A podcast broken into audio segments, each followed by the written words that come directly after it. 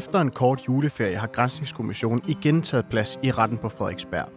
Og vi er nået til dag 26, hvor sundhedsministeren igen må tage plads i vidneskranten. Jeg overvejede afhøringerne sammen med Frank Korsholm, der er politisk redaktør på netmediet POV International og tidligere pressechef for de konservative. Du lytter til Minkpot, og mit navn er Mathias Pedersen.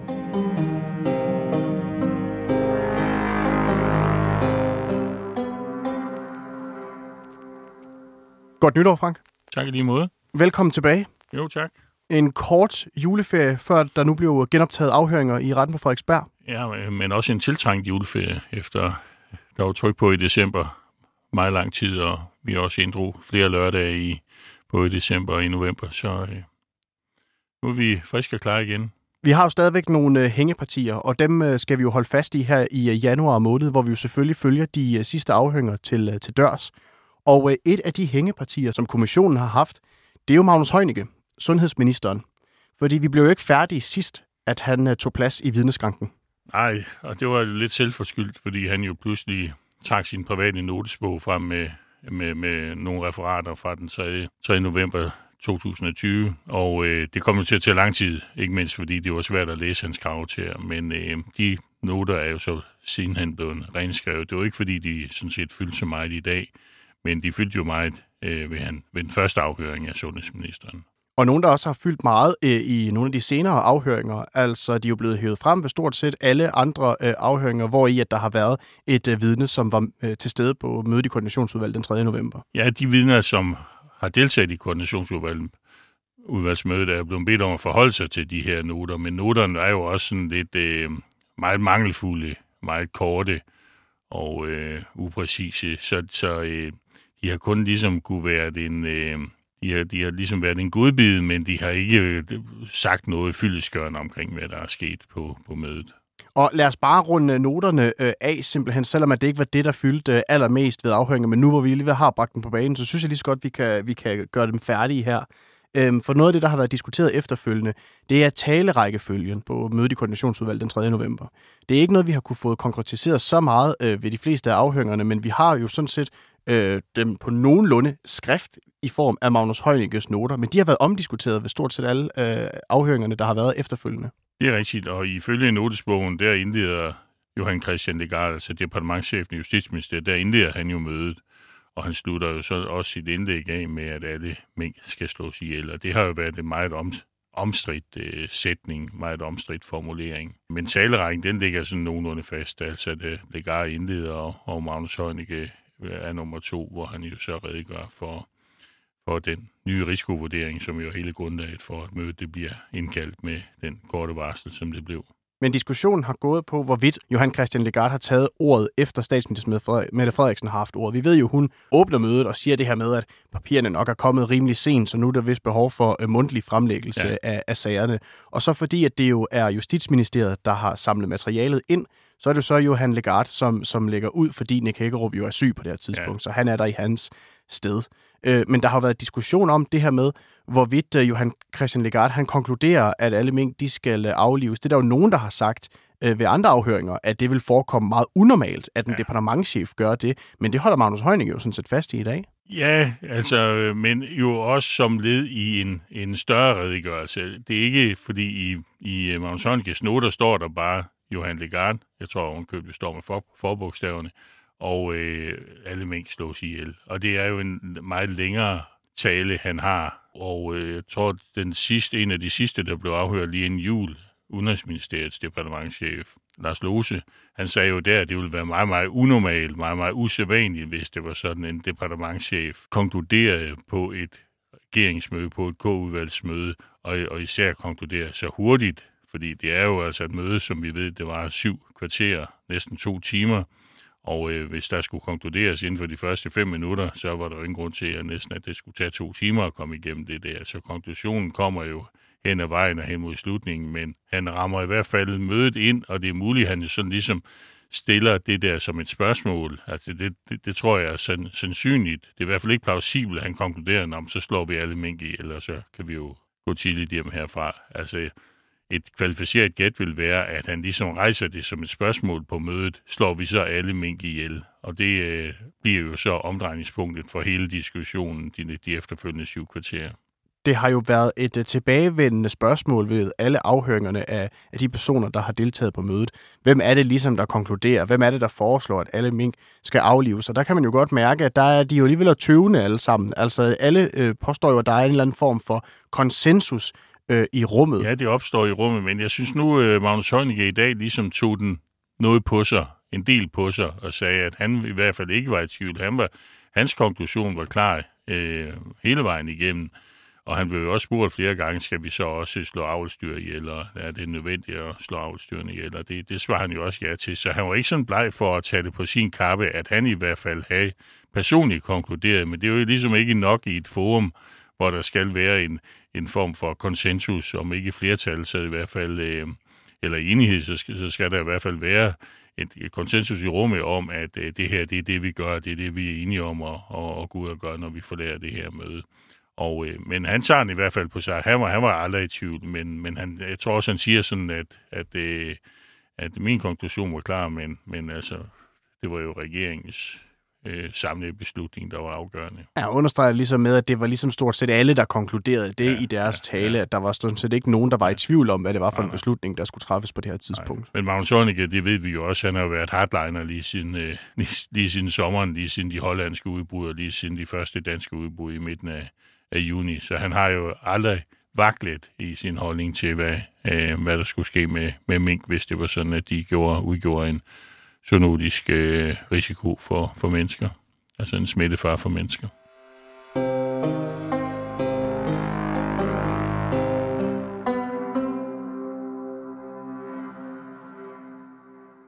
vi kommer aldrig videre fra øh, mødet i koordinationsudvalget ved den seneste afhøring. Det gjorde vi jo så i dag. Nu blev der jo talt lidt om, øh, hvad, hvad Magnus Heunickes rolle ligesom var øh, efterfølgende. Og noget af det, som der er blevet dvælet en hel del ved, det er, hvorvidt øh, Kåre Mølbak anbefalede, at alle mink i Danmark skulle, øh, skulle aflives. Altså, der var behov for et stop af produktion af mink, eller hvorvidt det sådan set bare var en, en risikovurdering. Den diskussion har jo været øh, vedvarende siden, kan man jo sige. Ja, altså det interessante, og det, det er jo, at øh, Magnus Heunicke talte jo med Kåre Mølbak øh, to timer øh, før koordinationsudvalgsmødet den, den, den 3. november. Og øh, der går han jo ham på klingen og, øh, og spørge, hvad er konklusionen, hvad er konsekvensen af den her risikovurdering? Og, det, og konsekvensen er der jo ikke nogen, der har lagt skjul på efterfølgende. Det var jo den eneste ene, det var at slå alle, alle, alle mink ihjel. Det var den naturlige, logiske konsekvens af den risikovurdering. Vi har ikke hørt nogen sige, at Kåre Mølbak udtalte ordene, slår alle mink ihjel. Men han afleverer en risikovurdering, hvor der kun er en handlemulighed. Og, øh, og øh, han bliver jo også bedt om at, at, øh, at forelægge den risikovurdering for alle partilederne, både de røde og de blå partiledere, dagen efter den 4. november hvor han jo gentager det samme. Og ifølge Magnus Heunicke, så er det fuldstændig uomtvisteligt. Altså Magnus Heunicke antyder jo ikke nogen form for svaghed eller vaklen i dag. Altså han stod fuldstændig ved den her beslutning, og han vil gentage den her beslutning, hvis det var sådan, at man stod i den samme situation i, i dag. Og øh, det var fuldstændig uomtvisteligt ifølge ham, det var de ord, han brugte, at alle mink øh, skulle slås ned. Det var den eneste konsekvens af den her risikovurdering.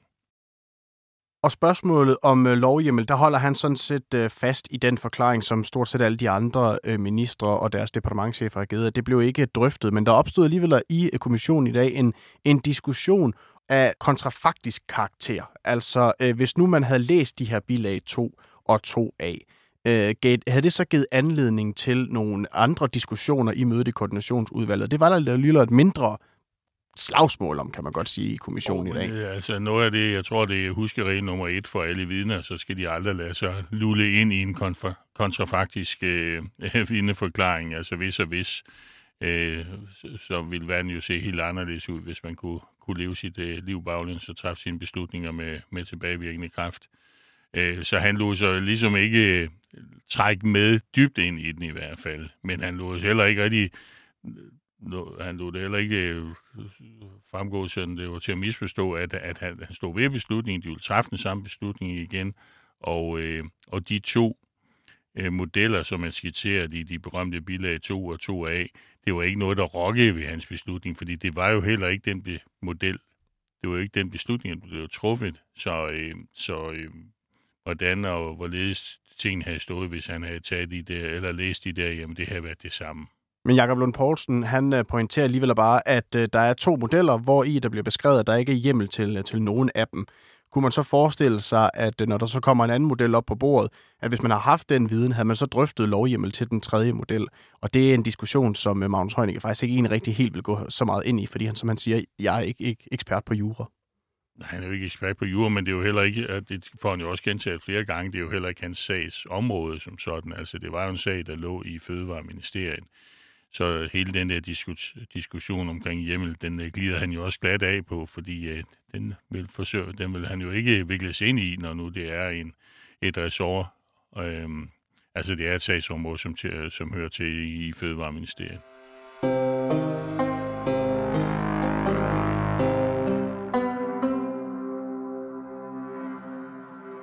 Vi bliver præsenteret i dag for en øh, uh, sms-korrespondence mellem Mogens Jensen, Magnus Heunicke og uh, Mette Frederiksen, som altså kommer den øh, uh, 7. november.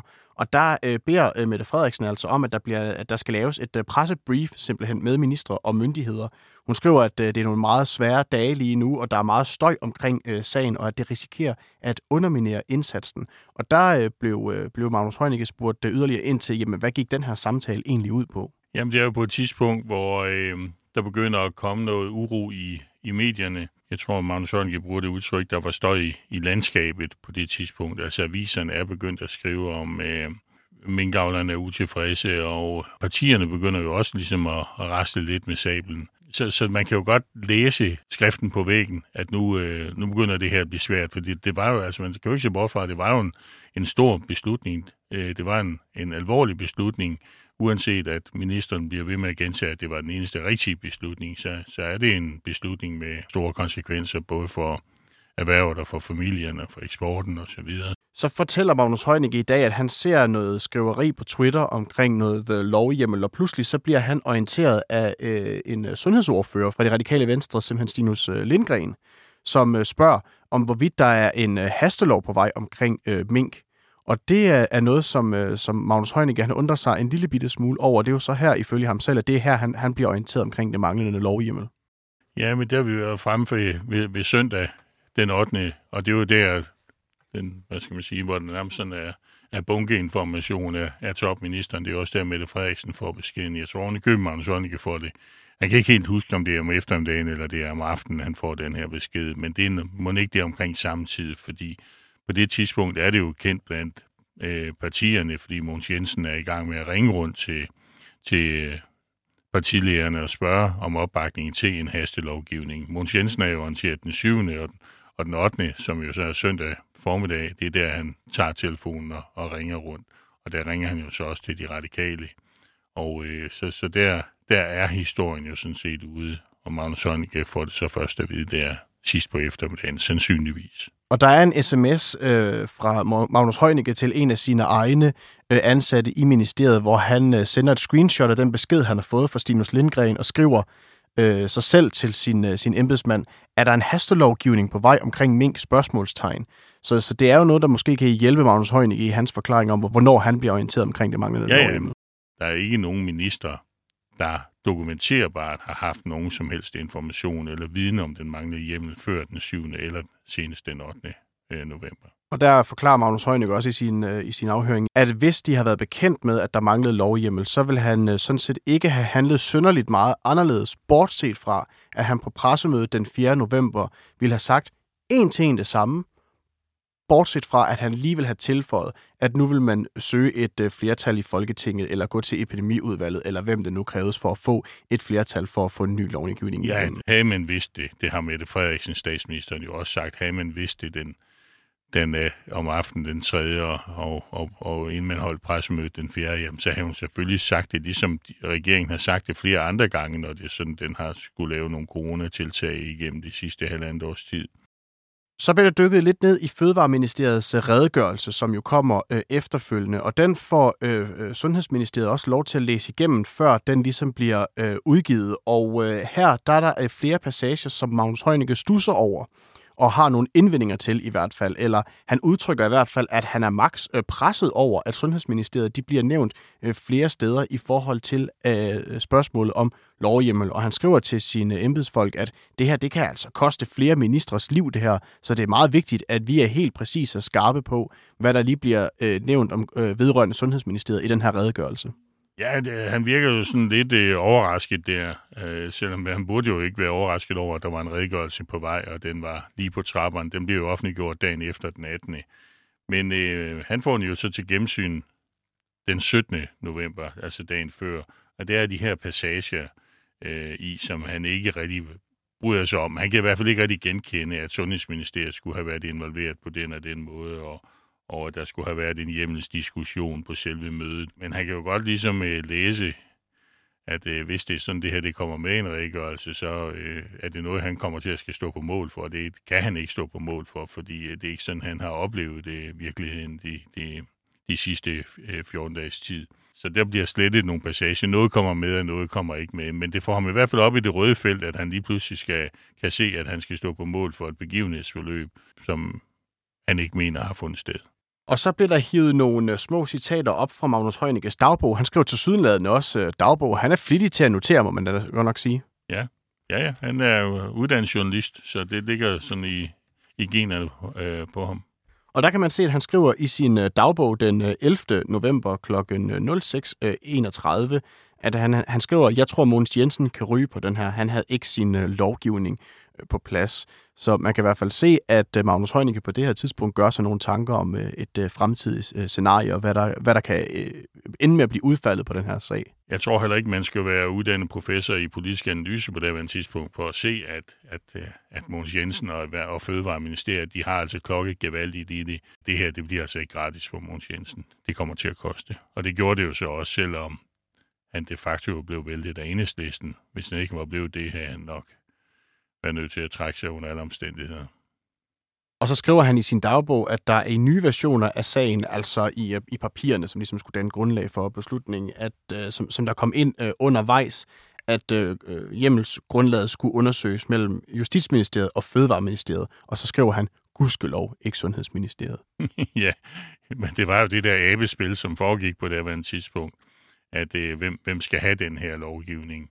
Og øh, den hører naturligt til i Fødevareministeriet. De har haft lovgivning omkring at slå mink ihjel øh, lige siden, altså lige siden starten og, og øh, udvidelsen med zone 2 den, den, øh, den 1. oktober, som jo blev, blev besluttet på C-udvalgsmødet. Så det, det er helt naturligt, det har ligget der, selvom vi jo også ved, at Fødevareministeriets afdelingschef Thijs Spindrup har, har forsøgt at spille bolden over til Sundhedsministeriet, altså se om ikke han kunne få den proppet ind under epidemiloven. Men øh, det er jo blevet tilbagevist af både Justitsministeriet og, og Sundhedsministeriet på et langt, altså på et lavere, betydeligt lavere niveau, end, end øh, Magnus Heunicke øh, befinder sig på. Så det har aldrig været på tale, altså det har aldrig sådan seriøst været på tale, at den skulle ind i Sundhedsministeriet. Den er, den er blevet afvist.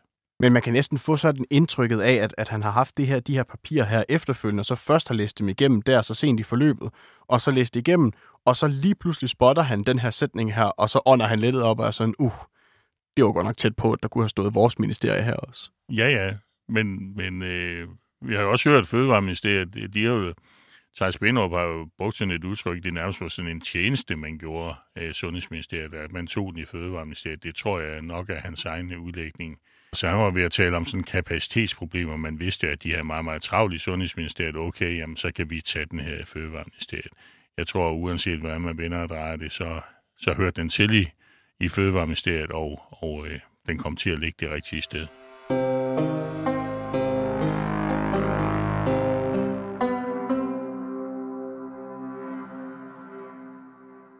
Lad os lige kort vende afhøringerne i morgen, fordi at der er en genafhøring af Johan Legard og øh, Anne Mette Lyne fra Justitsministeriet. Og man kan jo ligesom sige, at øh, tematikken nu i Grænsningskommissionen fra nu af, og så indtil de færdiggør deres arbejde, den bliver en lidt anden nu, fordi nu skal det altså handle om øh, Rigspolitiets action card. Ja, vi ved jo, at, at Nosten, som jo stod for den operative del af det, øh, de overtog det jo fra Fødevareministeriet der den 5. Nu skulle du være fart og tempo på hele den her nedslagning af mink, øh, først og fremmest i zone 2 jo, øh, hvor det gik meget langsomt. Og, øh, og så kommer beslutningen som zone 3, og i den anledning udarbejder Rigspolitiet jo så et såkaldt action card, altså et, et, et kort, som man kan læse op til øh, over for minkavlerne, og især over for de minkavlere, som, eller som var lidt modvillige med hensyn til at slå deres mink ned. De fik jo en, en bonus, og i det her action card står der så i, i tilfælde af et nej, jamen så vil en myndighedsperson komme og overtage den her opgave med at, at slå din mink ihjel. Men du har selv muligheden for det frem til den 16. november. Og hvordan det her uh, action card her, det præcist er blevet til, det kan vi ikke lige helt uh, finde svar på på nuværende tidspunkt. Og det er jo så noget af det, som uh, kommissionen skal uh, undersøge nu.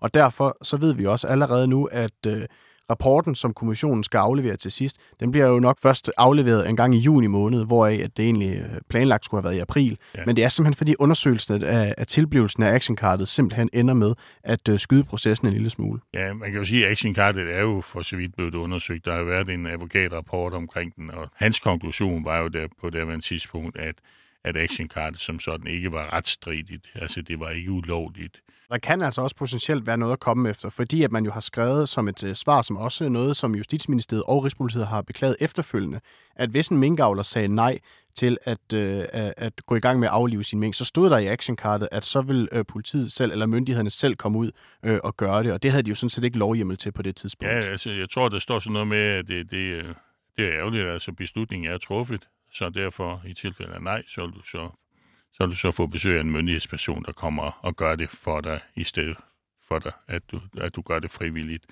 Og spørgsmålet, hele spørgsmålet, eller hele det centrale spørgsmål, er jo, er, om det her det er en håndhævelse af selve beslutningen fra den 3. november. Det er jo muligt, det er. Det må Grænsningskommissionen jo så finde ud af og, og, og beskrive i den rapport, der kommer så en gang før sommerferien.